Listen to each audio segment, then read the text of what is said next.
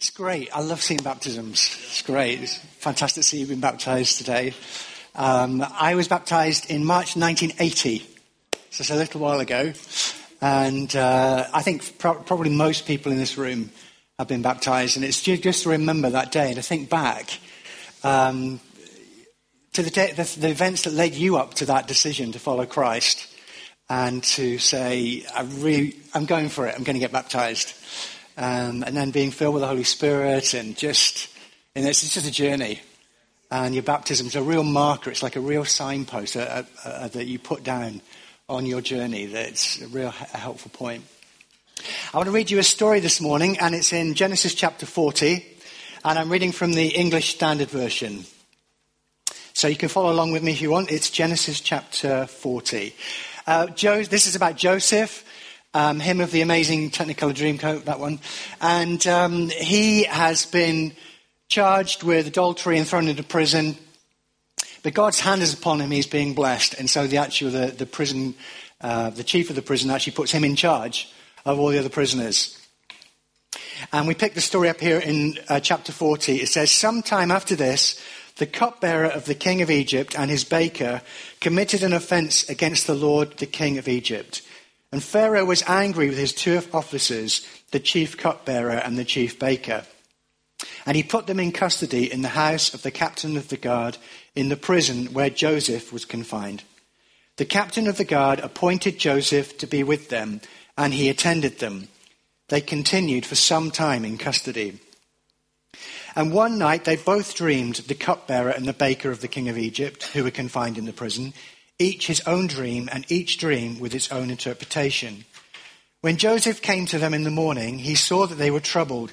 So he asked Pharaoh's officers who were with him in custody in his master's house, Why are your faces downcast today? They said to him, We have had dreams, and there is no one to interpret them. And Joseph said to them, Do not interpretations belong to God? Please tell them to me. So the chief cupbearer told his dream to Joseph and said to him, In my dream there was a vine before me, and on the vine there were three branches. As soon as it budded, its blossoms shot forth, and the clusters ripened into grapes. Pharaoh's cup was in my hand, and I took the grapes and pressed them into Pharaoh's cup, and placed the cup in Pharaoh's hand. Then Joseph said to him, This is the interpretation. The three branches are three days. In three days, Pharaoh will lift up your head and restore you to your office, and you shall place Pharaoh's cup in his hand as formerly when you were his cupbearer. Only remember me when it is well with you, and please do me the kindness to mention me to Pharaoh, and so get me out of this house. For I was indeed stolen out of the land of the Hebrews, and here also I have done nothing that they should put me into the pit. When the chief baker saw that the interpretation was favorable, he said to Joseph, I also had a dream. There were three cake baskets on my head, and in the uppermost basket there were all sorts of baked food for Pharaoh, but the birds were eating it out of the basket on my head. And Joseph answered and said, This is its interpretation. The three baskets are three days. In three days, Pharaoh will lift up your head from you. It's a bit of a tease, really, isn't it? Cruel. And hang you on a tree. And the birds will eat the flesh from you. Anybody read Horrible Histories? this would be a classic. On the third day, which was Pharaoh's birthday, he made a feast for all his servants and lifted up the head of the chief cupbearer and the head of the chief baker among his servants. He restored the chief cupbearer to his position, and he placed the cup in Pharaoh's hand. But he hanged the chief baker as Joseph had interpreted to them. Yet the chief cupbearer did not remember Joseph, but forgot him. Sorry, it's a bit of a gruesome tale. I didn't write it, obviously. Um, but um, yes, I just got a few things I want to particularly draw out of this this morning. And first of all, I just want to focus in on the cupbearer. In verses 9 and 11, uh, we read about the cupbearer's dream. Uh, just to read the dream again, he says, In my dream there was a vine before me, and on the vine there were three branches. As soon as it budded, its blossoms shot forth and the clusters ripened into grapes. It's a great time in the garden at the moment because all sorts of things are coming into bud and blossom and fruit, all sorts, all sorts of stuff. We've already started picking, and it's very exciting in our garden. But just picture in your mind, kind of speed it up, looking at a branch with nothing on it, and then these buds appearing and opening and becoming grapes before your very eyes. You can kind of see that acceleration, accelerated process. And this is what the cupbearer saw in his dream. And he actually sees himself reaching out and squeezing the grapes. So there isn't even really time for it to ferment. Although knowing God, perhaps it fermented as he took it to Pharaoh. I have no idea. But grape juice, at the very least, is what Pharaoh had. And there's a very obvious imagery here of a vine. And the first thing I just want to really draw to our attention is the importance of saying, staying connected to the vine and receiving from the vine. Jesus said in John chapter 15, verse 5, I am the vine. You are the branches. I mean, this is, goes a step further than what the cupbearer saw. We actually are branches of that vine because that is what Jesus has done. We just don't just receive from God. We are grafted into him in a very real way that we actually are the branches and can bear fruit. As it says in John 15:5, I am the vine, you are the branches. Whoever abides in me and I in him, he it is that bears much fruit. For apart from me, you can do nothing. Jody, I know you know this already, and we all need to know this. And for Ruth and for Grace is getting baptized later on in particular. Just to know that what you're really connecting in today, what you're investing in today, is that relationship with Jesus. It's not like taking something and plugging it into a socket. It's not that kind of connection. It's the kind of connection that comes from relationship. And it's a relationship that we have with Jesus. It's a relationship we have with the Father and the Holy Spirit. And it's through that relationship that we receive.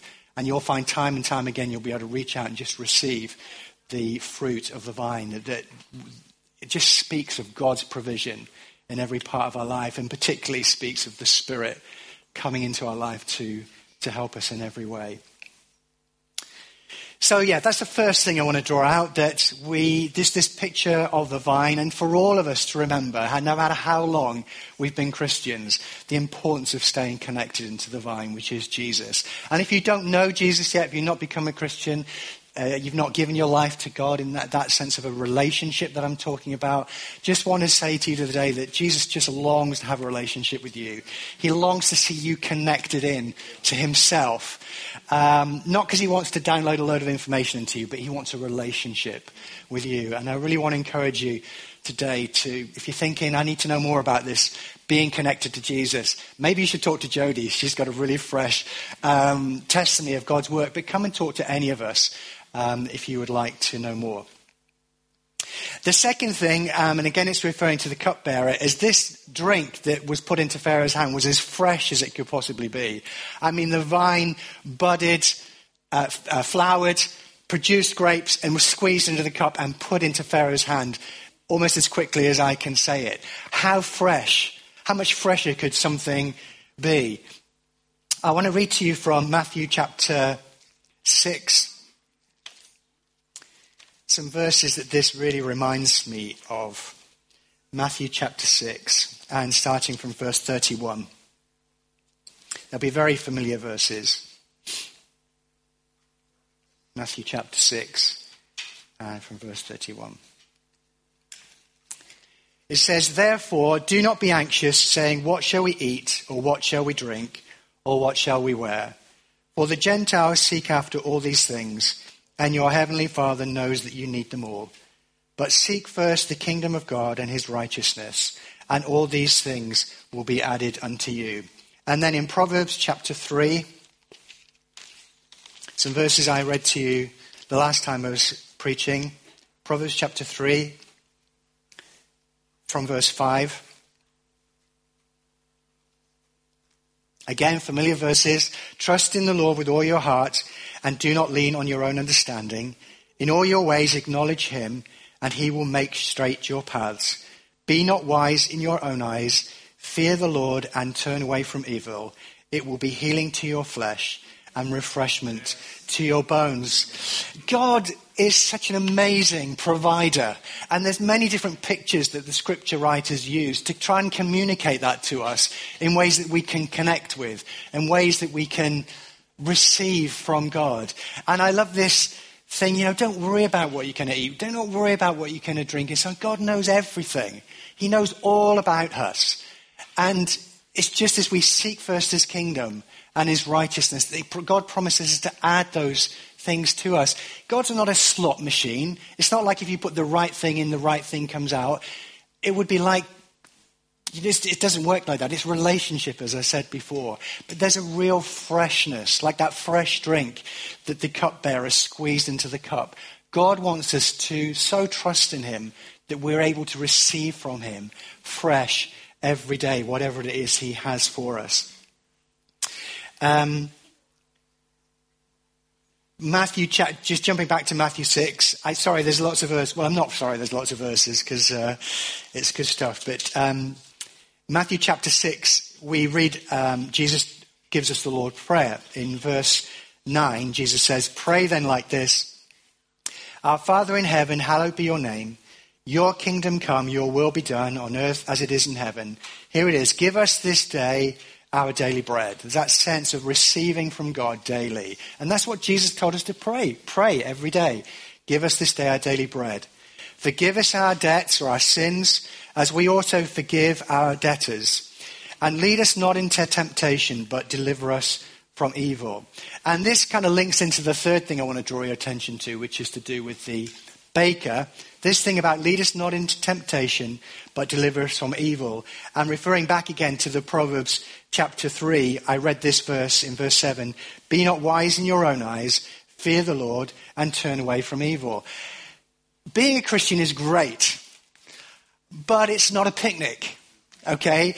Being a Christian does not mean that no problems the rest of your life. I'm really sorry if this is a shock to anybody. If you've been a Christian for more than a week, you know this anyway. Being Christian, it, God does know our needs, and He tells us to ask for daily bread because it's His full intention to provide for our needs, and He does that. At the same time, the Bible makes it very clear that it comes with some challenges and difficulty at times, and those two sections particularly draw attention to that. When we think about the baker, just going back to his dream for a minute, in Genesis chapter 40, his dream was in verses 16 and 17. I really feel for this guy. He obviously thought, well, the cupbearer's dream interpretation was really okay. He's kind of like, I was a bit uncertain about whether sharing this dream, but everything's going to be fine. I'm up, me next, me next. Interpret my dream. Oh dear. Um, so in verse 16, the baker it says, when the chief baker saw that the interpretation was favorable, he said to Joseph, I also had a dream there were these three cake baskets on my head, and in the uppermost basket, there were all sorts of baked food for Pharaoh. I kind of think that's my kind of basket. I mean, I love baked food, you know, but I'm pretty sure I wouldn't be letting the birds of the air have their fill of it. he's just saying, but the birds, you know, they're, they're, they're eating this. And the interpretation is fairly dire, as we read. Don't let the birds eat from your basket. Don't let the enemy rob from you. Okay, don't let him take it. I reckon that stuff in the basket was good stuff. I bet it was really high quality bakery. If you could have smelled it being cooked, you would have think, I mean, I love the smell from a bakery. It's just impossible almost to walk past a bakery that when you've got the smell of bread coming out. It's the same in supermarkets. It's all a con, you know that, to get you to buy stuff. But, um, but he, he was allowing birds of the air to steal from his basket. He was allowing, let me get this picture, he was allowing the, the enemy, if you like, to steal what was rightfully his in order that he could then give it on to something else. I want to say to you this morning chase away the birds. Chase them away. Be really careful. Um, Jesus in John 10, verse 10 says this The thief comes only to steal, kill, and destroy. We, we do have an enemy. Please be alert to this. You don't have to be frightened of him, but you do have to be aware of him. And he comes to steal, kill, and destroy. Thing is, it doesn't stop there. Jesus says, I have come that you may have life and have it abundantly. And it's great to focus on that. It's great to make that the main focus of the scripture. But we do need to be aware that we have an enemy. If we can turn to 1 Peter chapter 5. Peter chapter 5. And I can read from verse 8.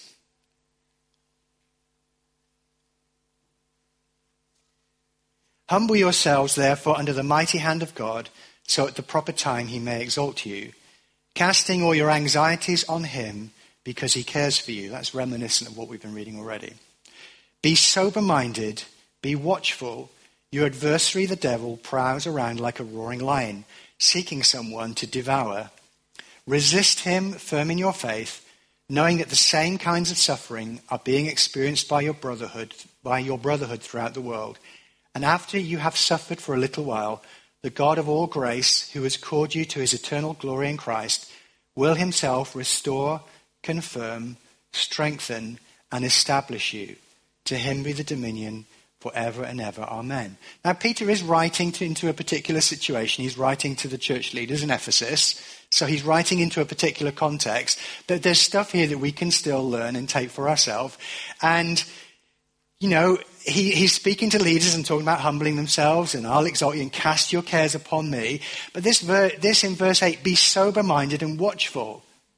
It's just something we all need to be aware of. Just be aware of the birds that are flying around your basket, okay?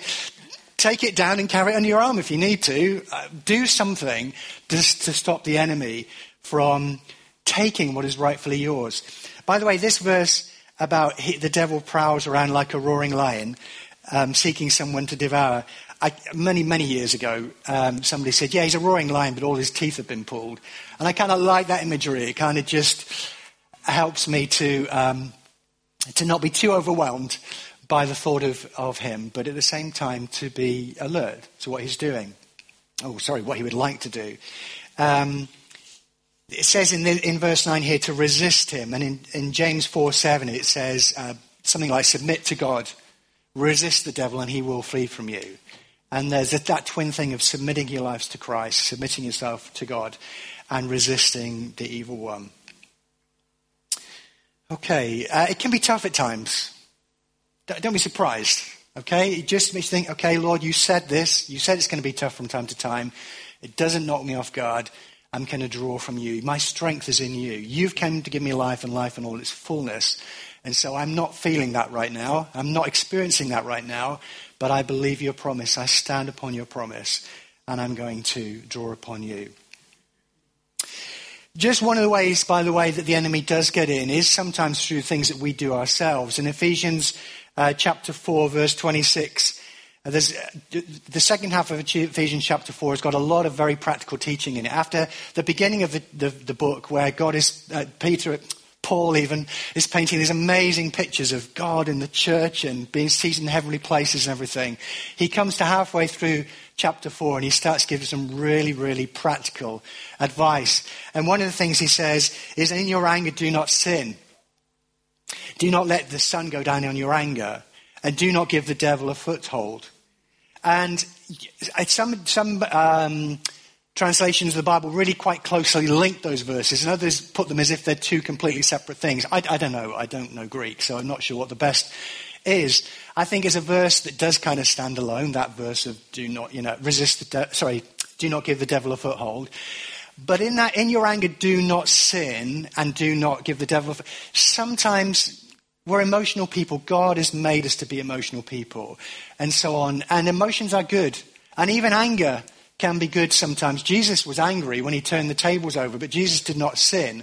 And so it's learning to handle our emotions in a right way, in a godly way, and not allowing our emotional response sometimes, and not necessarily anger, it can be anything. It can be bitterness, it can be selfishness, it can be, you name them, you know, you'll know what uh, is probably more your weakness.